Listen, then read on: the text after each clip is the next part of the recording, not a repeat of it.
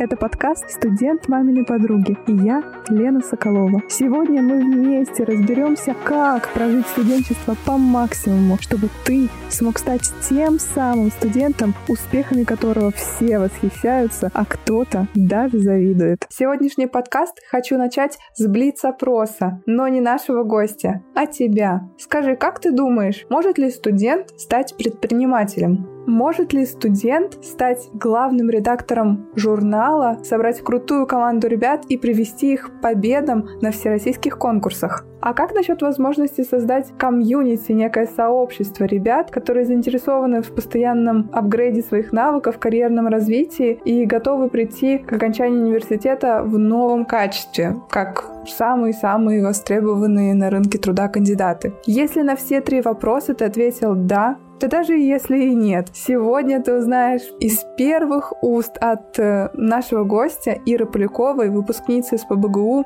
экономического факультета, о ее опыте. Как она смогла стать предпринимателем, как она была главным редактором журнала «Моноки» и поучаствовала в создании того самого сообщества. Какое именно ты тоже узнаешь из этого подкаста, поэтому садись поудобнее и поехали! А какие три слова тебя характеризуют? Мечтательность, целеустремленность, любовь. А что тебя вдохновляет, драйвит? Только люди, больше никто. Какими приложениями ты ежедневно пользуешься? Да почти всем. Телеграм, что там у нас в тренде, сообщения даже, iMessage. А и социальные сети? Что-то еще? Инстаграм, да, но он больше в большей степени для ведения своего аккаунта, ну вот, бизнес-аккаунта. За кем ты следишь из, э, из любой сферы? Ну, из предпринимателей могу назвать, например, Евгения э, Черняка, вот, или, там, не знаю, новостные агентства Forbes или там Медуза, что-то такое тоже. А, твоя любимая книга или YouTube-канал, что больше смотришь, чем больше пользуешься? Ну, например, сейчас я читаю книгу э, «Создание стартапов».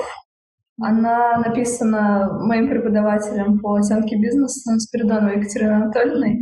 И последний вопрос. Твоя любимая цитата? Лучше сделать и пожалеть, чем не сделать и жалеть всю жизнь.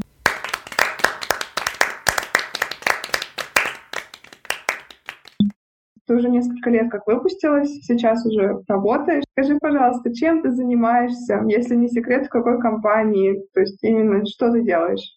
А, я, наверное, с времен школьных хотела стать предпринимателем. И очень долго к этому шла.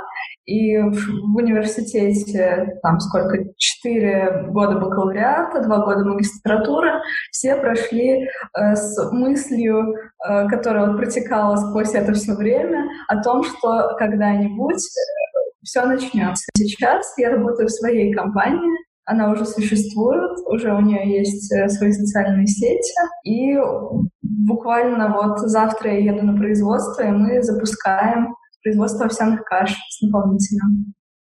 Здорово. А как ты пришла к этой идее? Откуда это пришло? Именно такой сектор, такая деятельность? В прошлом году в магистратуре я поехала по обмену в Германию а, со своим мужем, и мы там вдохновлялись новыми, искали новые идеи, ездили, путешествовали, и вот подумали, что почему бы и не создать такое производство каш. То есть в Германии этот продукт более популярен, у нас пока только э, на рынке овсяной каши или просто овсяный хлопья. И мы подумали, что это классная ниша, которую можно сейчас параллельно с гранолой занять. А ты конкретно сейчас, ну так как это начало, я так понимаю, за все отвечаешь, или вы уже разделили? А, Мы сразу же все разделили, это довольно органично произошло. Э, часть задач на мне, в первую очередь финансовой составляющей, ну там бизнес-план, когда вот мы составляли некоторое время назад, я его писала, финансовую модель делала.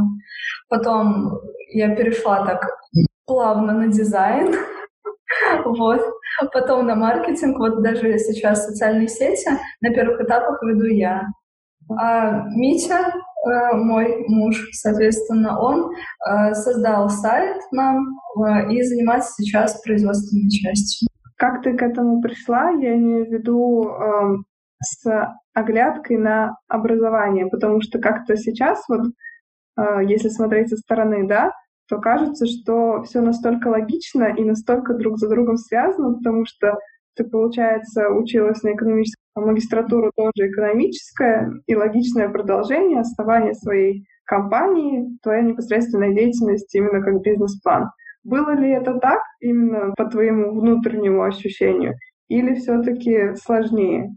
На самом деле это все, правда, было очень закономерно, и каждый шаг, который... Вот я сейчас оглядываюсь назад и думаю, а вот этот шаг, он коррелировал с тем, что сейчас, или, или выпадал наоборот. И получается, что вот каждый шаг все-таки он и находился. Но сейчас я на примере. Я работала э, в компании очень крупной, с штаб-квартирой в Петербурге, это Балтика, и там я занималась трейд-маркетингом. И когда я там работала, я поняла, что э, вывести продукт на рынок это на самом деле не так просто.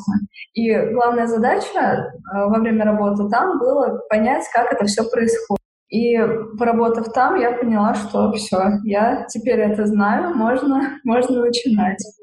Вот. Что касается практики, которую я проходила в университете, э, довольно многогранно. Одну часть, э, то есть два раза я проходила практику в налоговой службе, где, между прочим, сейчас наша компания и наблюдается. Прямо вот в том. Да-да-да. То есть со стороны налоговой мы тоже так под защитой, скажем. Еще я проходила практику в кафе Анастасии Романенко. Э, самое главное, что я там получила, это, наверное, конкурентный анализ. Мы ходили там по кафешкам, смотрели, какое молоко в кафе используется в определенной сети, какая кофемашина, как на вкус, ставили оценки. И вот это все как-то сложилось. Ну и плюс профиль, э, экономика предприятия и предпринимательства — оно все так оп, и ты такой предприниматель.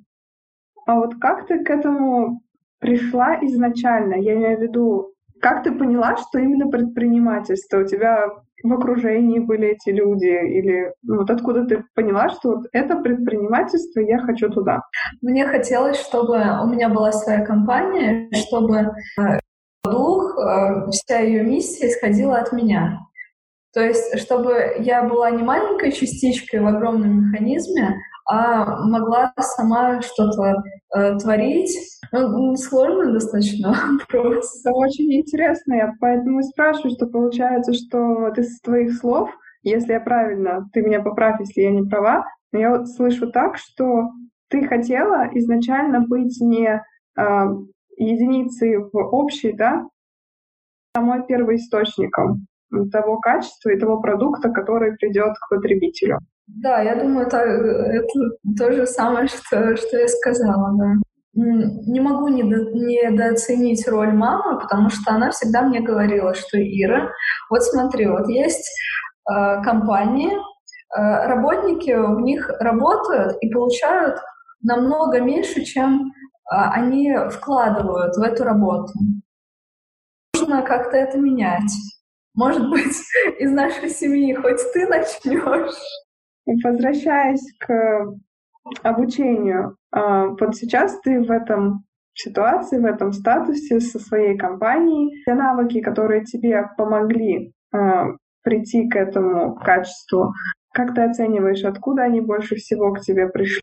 На самом деле трудно вычленить э, эффект от каждого отдельного мероприятия, в котором я принимала участие.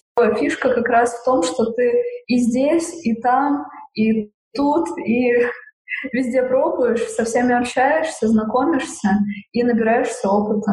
То есть я не могу сказать, что я забивала на учебу, я всегда старалась делать домашние задания, не пропускать лекции. Конечно, было, там есть что вспомнить, но Эм, но в большинстве случаев я, конечно, старалась и там тоже успевала. Э, участвовала ли я в конференциях научных писала ли статьи? Да, конечно, тоже было. Э, организовывала ли мероприятия? Да, в карьерном клубе мы очень много мероприятий организовали. Моноки, если вспомнить. Там, возможно, вот как раз Моноки такой поворотный был момент, когда я поняла, что я могу руководить и быть таким идейным вдохновителем для какой-то пусть небольшой, пусть это просто журнал экономического факультета, но ты все равно там вот отвечаешь за все. И тогда я поняла, что так и все, я теперь могу быть предпринимателем даже. На этом моменте у тебя точно возник вопрос что за Моноки? О они вообще говорят? Моноки — это студенческий журнал, который выпускался и выпускается силами студентов экономического факультета. То есть это полностью студенческая инициатива. Он выпускается в электронном виде, и в описании к этому подкасту я оставлю ссылочку, чтобы ты смог пройти и посмотреть, что же это такое, и найти выпуски, которые делала Ира. Там и мои статьи есть, так что не упусти эту возможность, посмотри, и, возможно, ты будешь следующим автором Как ты попала в Моноки тогда? Откуда ты узнала, что туда можно, в принципе, податься? Почему ты туда захотела? Я в школе была главным редактором газеты в одиннадцатом классе или в десятом, в десятом, газеты, которую запретили. Почему? Мы ее издали, ее даже напечатали.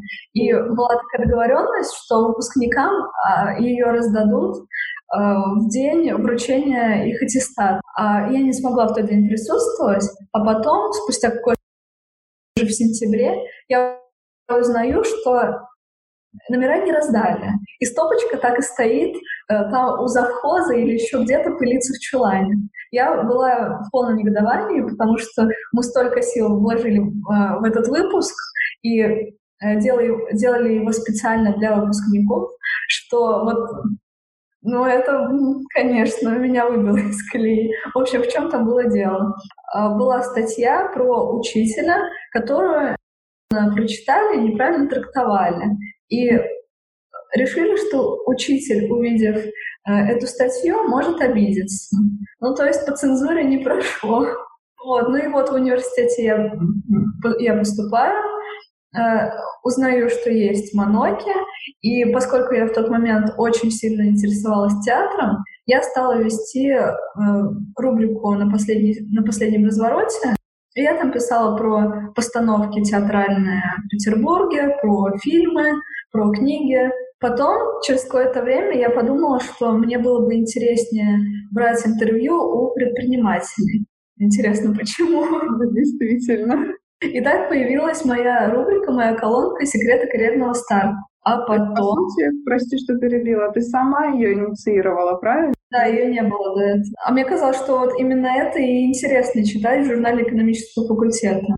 А потом э, главный редактор, который тогда э, занимал эту позицию, Саша Тугарин, он говорит, что ну вот я заканчиваю университет, и э, кто-то должен. И я подумала, что... Ну, она меня пригласила в кафе, как это, там, прелюдия, прелюдия, а потом давай вот, может быть, ты будешь э, главным редактором теперь. Но я была очень рада этому, потому что частичку себя в журнал, а теперь он э, становился моим, и я могла все что угодно с ним делать. Что в первую очередь ты изменила и меняла ли? В первую очередь, э, вот вообще пункт номер ноль — это создать команду тех ребят, которые будут тоже гореть э, этой идеей, э, менять журнал к лучшему, и с которыми можно было бы создавать. И у нас получилась команда, с которой можно было идти дальше. И выигрывать в конкурсах. У нас, по-моему, три на тот момент победы было на фестивале журналистики, там на Медиастарте, и э, по телевизору даже нас показали. А когда ты его передавала дальше, что ты чувствовала? Страшно ли было отдавать или уже все сделала, что хотела? Конечно, было страшно передавать, но чтобы себя как-то успокоить, я сделала гайд по всем процессам. Как мне говорили, он очень помогал. Параллельно с этим ты занималась карьерным клубом. Да, это было параллельно с карьерным клубом. Даже не знаю, но это было несложно все совмещать, потому что и здесь была команда, и было интересно, и там была другая команда, и тоже было интересно. Мы делали посты э, такие дружеские. Когда выходил номер Моноки, мы публиковали в карьерном клубе. нужно было пропиарить какое-то мероприятие клуба, мы публиковали в Моноке, но это все было как-то тоже органично и э, ничего не мешало. Еще больше подробностей о том, что же такое карьерный клуб и какую роль в его развитии играла Ира, ты узнаешь в следующей части подкаста. Уже сейчас можно выделить очень много инсайтов из слов Иры. Это касается и ее желания постоянно развиваться, и возможностей, которые она видела везде. Еще больше интересного ты узнаешь в следующей части подкаста. Студент маминой подруги. Я, Лена Соколова, желаю тебе отличного дня. Обязательно подписывайся на телеграм-канал и до встречи в следующих выпусках. Пока-пока.